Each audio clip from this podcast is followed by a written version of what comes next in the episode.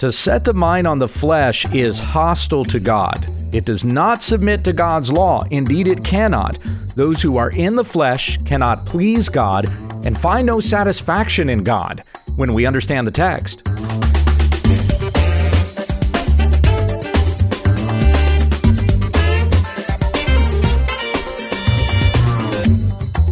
This is When We Understand the Text, a daily study in the Word of Christ, for the sake of the faith of God's elect and their knowledge of the truth, which accords with godliness. Find all our videos and other ministry resources at www.utt.com. Here once again is Pastor Gabe. Thank you, Becky. We come back to our study of Romans chapter 8. Yesterday we made it as far as verse 6. I'm going to start reading here in verse 5. We'll go through verse 11. The Apostle Paul wrote to the church in Rome. For those who live according to the flesh set their minds on the things of the flesh, but those who live according to the Spirit set their minds on the things of the Spirit. For to set the mind on the flesh is death, but to set the mind on the Spirit is life and peace. For the mind that is set on the flesh is hostile to God, for it does not submit to God's law. Indeed, it cannot. Those who are in the flesh cannot please God. You, however, are not in the flesh, but in the Spirit, if in fact the Spirit of God dwells in you. Anyone who does not have the Spirit of Christ does not belong to him. But if Christ is in you, although the body is dead because of sin, the Spirit is life because of righteousness. If the Spirit of Him who raised Jesus from the dead dwells in you, he who raised Christ Jesus from the dead will also give life to your mortal bodies through his Spirit who dwells in you.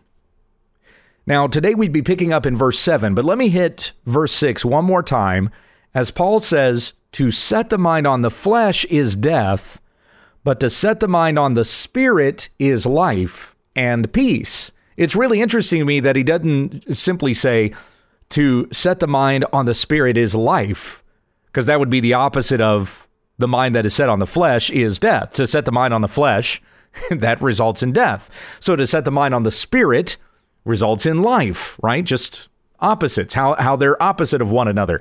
The things of the flesh are contrary to the things of the spirit, as we had seen in Galatians chapter 5. But he doesn't just say to set the mind on the spirit is life, he also says it is peace. To set the mind on the Spirit is life and peace.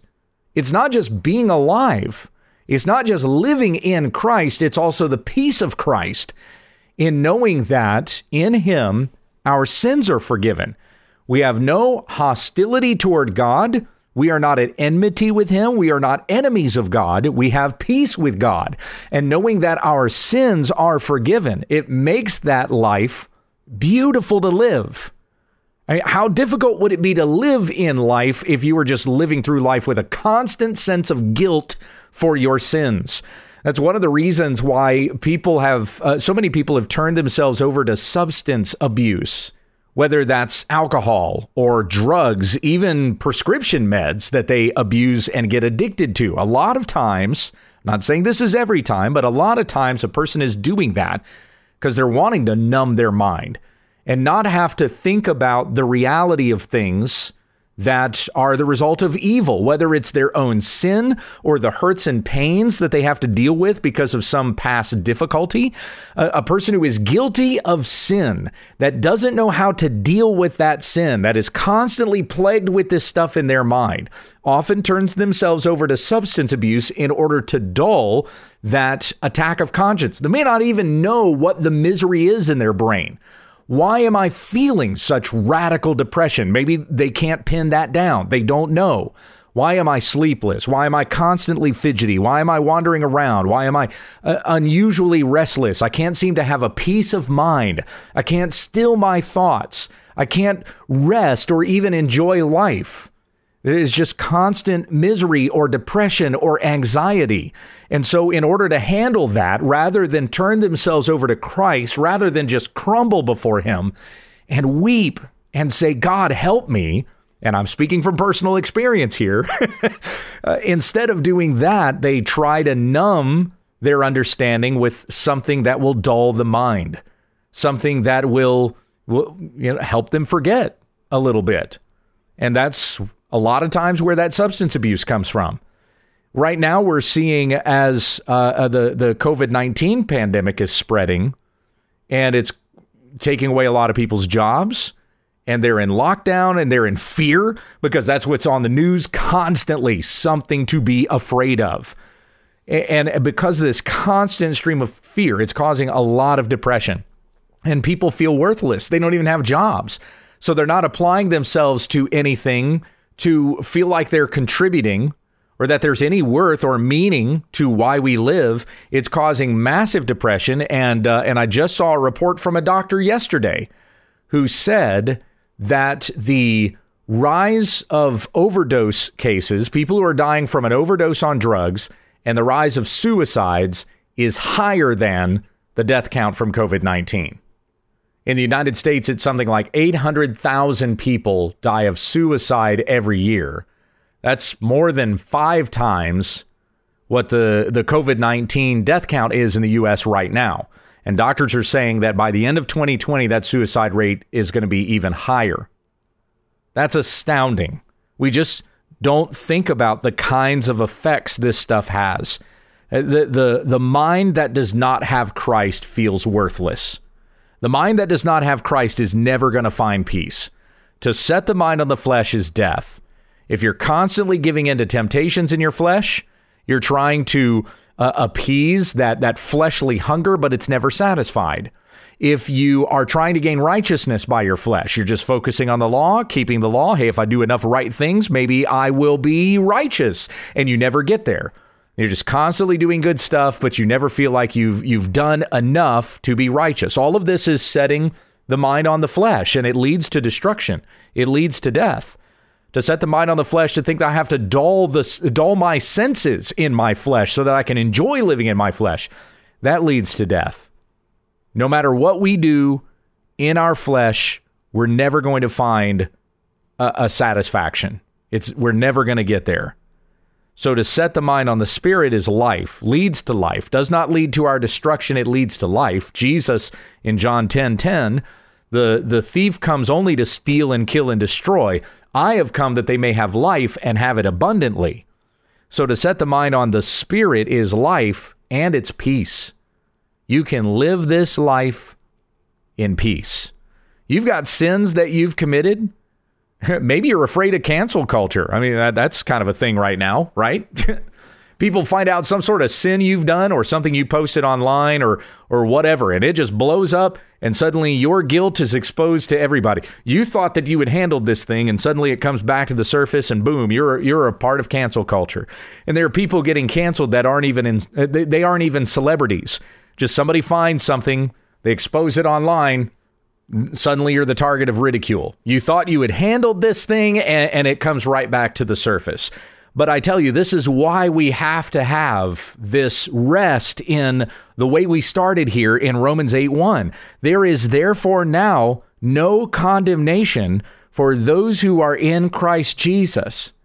Who cares what people find? Plaster it all over the media and make you the object of ridicule and scorn. There's no condemnation in Christ. The whole world can be against you. But if Christ is for us, who can be against us? That, that's coming up here in Romans 8. Still on that thesis line that Paul has made coming out of chapter 7, going into chapter 8. There is therefore now no condemnation for those who are in Christ. And as I said when we were looking at that verse, are you worthy of condemnation? Yes, you are. But as Charles Spurgeon said, if anybody is condemning you because of your sin, take heart. You are way worse than they know you are. you have a familiarity with your sins that is far deeper than what anybody else is going to see. They see a couple of things that you've done or posted or whatever, and they're going to make fun of you for that. But there are sins worse than that that you are guilty of. But Christ has paid for them with his death on the cross. So you can rest in that assurance and not live in fear of death, especially not live in fear of the judgment of God. For you have peace with God, so what can man do to you? To set the mind on the flesh is death, to set the mind on the spirit, to know in the Spirit of God and according to His Word, your sins are forgiven. You have peace with God.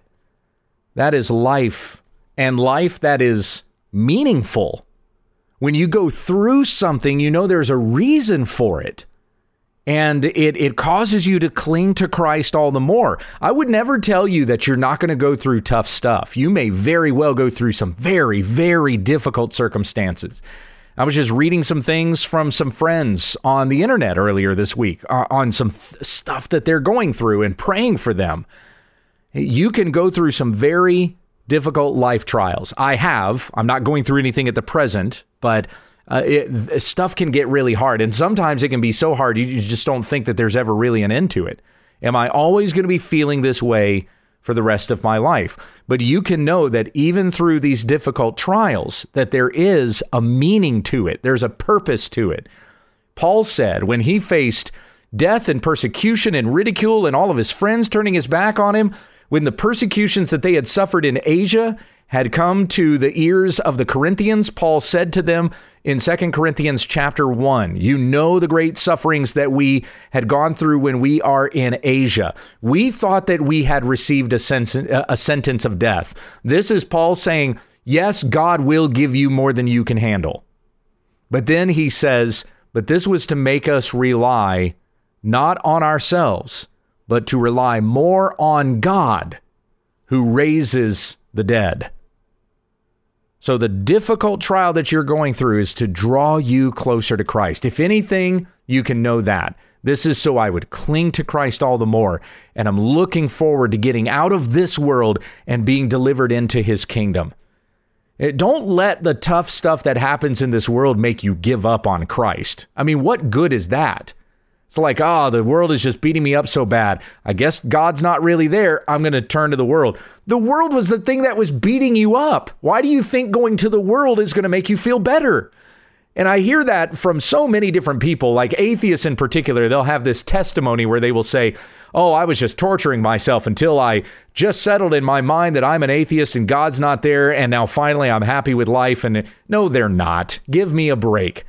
They, they have no peace or meaningfulness uh, to their existence whatsoever. They're clinging to an ideology that says they're nothing but stardust and brain gas. And when they die, they go back to the dirt and that's it. There is no meaning or purpose to anything. They're just chemicals reacting. That's according to their own worldview.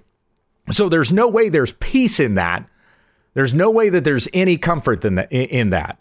People who who, who commit suicide, who feel hopelessness and die, have no hope in God, no hope in Christ. They tried to find peace in the world and could not find it and fell into despair, and their only out was to take their own life. That's, that's what leads to suicide. But we find meaningfulness in Christ. We find peace, forgiveness of sins, we find it in Christ, so that even the fiery trial that we go through has a meaning and a purpose to it. 1 Peter 4:12 Beloved, do not be surprised at the fiery trial when it comes upon you to test you as though something strange were happening to you. But rejoice insofar as you share Christ's sufferings that you may also rejoice and be glad when his glory is revealed.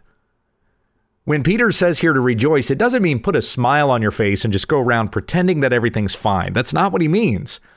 But you find meaningfulness and contentment in Christ and be able to say with Paul in Philippians 4:13, I can do all things through Christ who strengthens me. I know what it's like to abound and I know what it's like to, to be in need.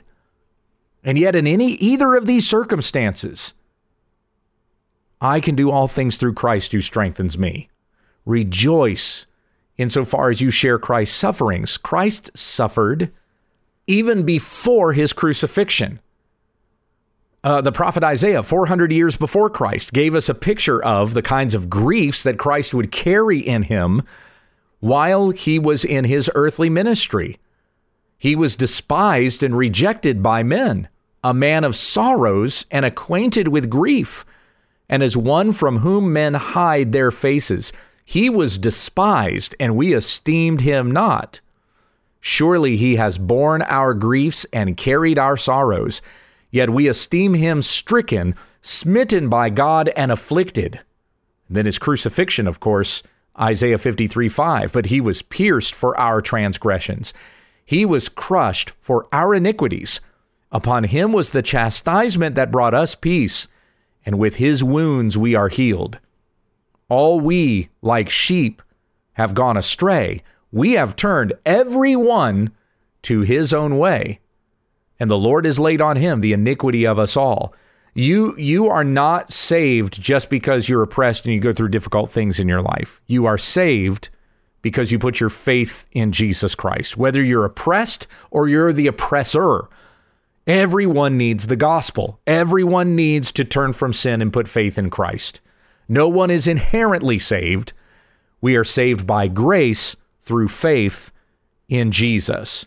He was oppressed and he was afflicted, and he is the only one who has gone through this affliction that did not deserve it.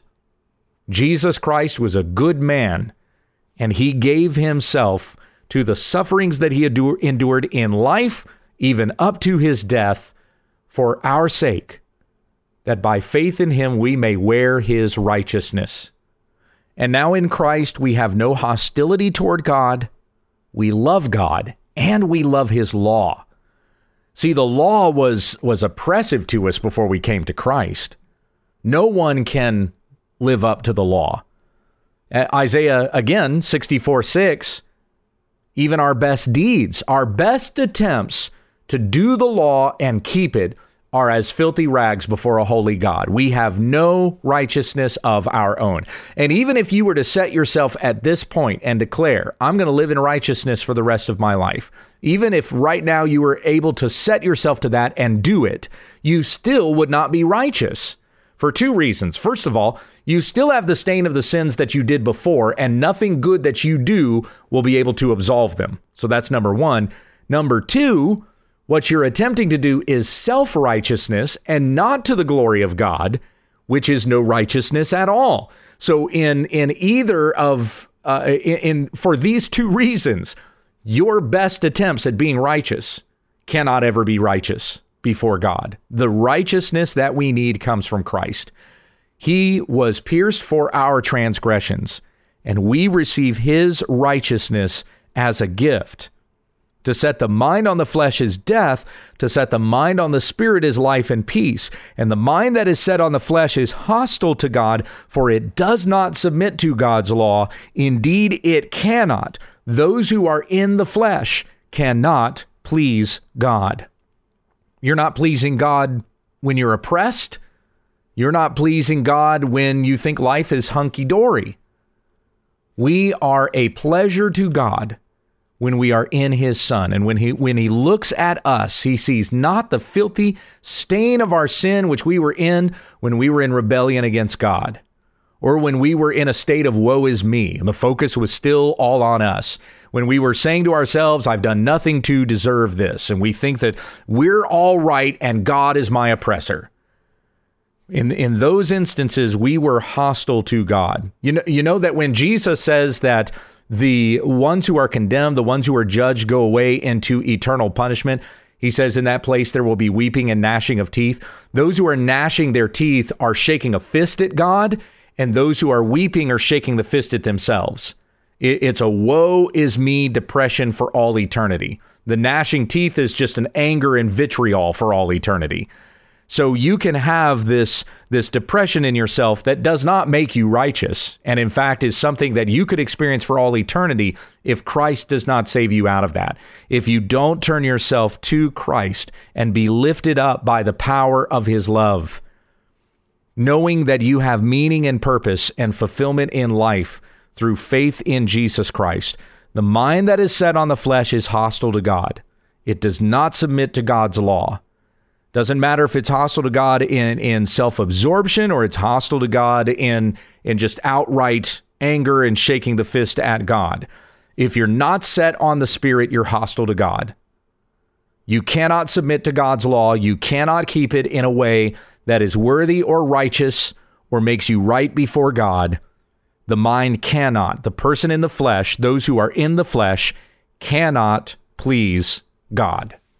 If you do not have the Spirit, if you are not focused on Christ, if you are not walking in Him, if you do not have His Word abiding in you, if you are not taking up your cross and following after Him, then you can't please God.